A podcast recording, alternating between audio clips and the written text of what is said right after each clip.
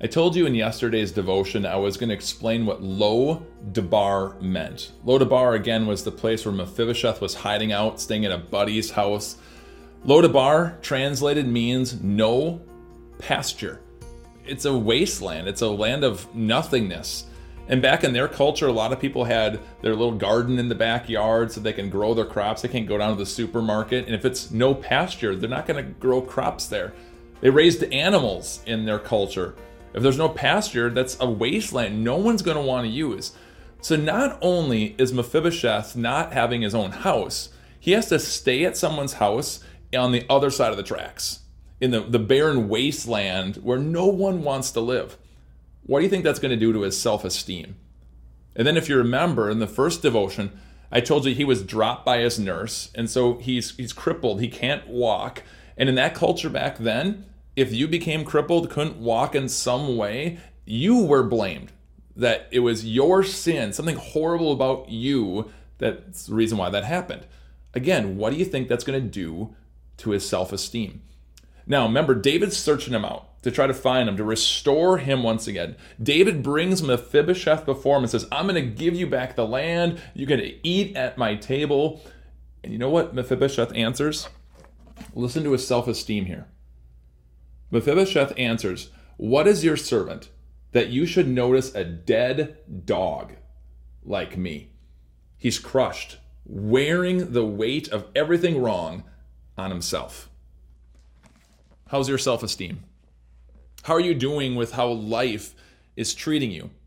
Physically, every single one of us, we look in the mirror and we go, Man, I wish I was buffer, or I wish I was skinnier, I wish I had more hair or different colored hair, I wish I had a smaller nose or smaller ears or higher cheekbones, or we want to fix, fix, change, change, and we just don't feel like we measure up. We feel less than, worthless.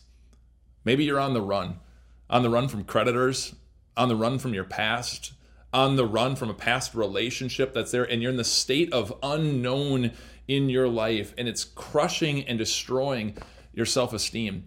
Maybe financially you don't match up to other people that are around.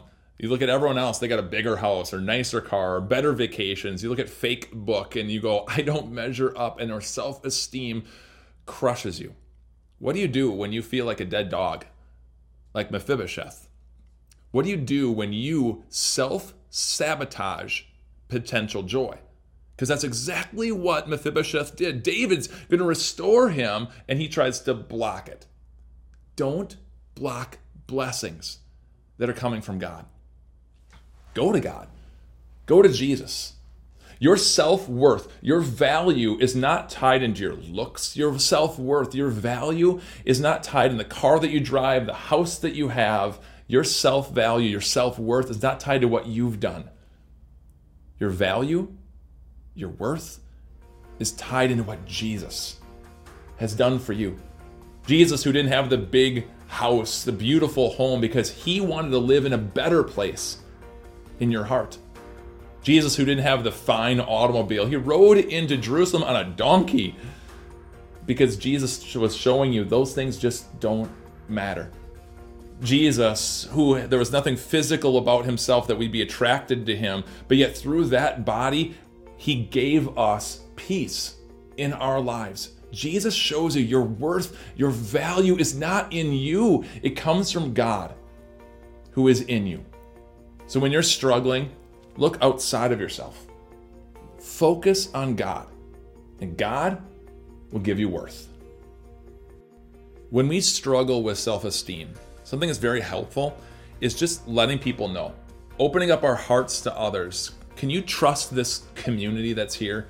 A community that can love you and support you and maybe share something you haven't shared with someone else so that you can gain encouragements and how God loves you. He pours His grace into you. Give your comments below and then watch the comments to encourage others. And join me again tomorrow as we learn more about God's amazing love for you.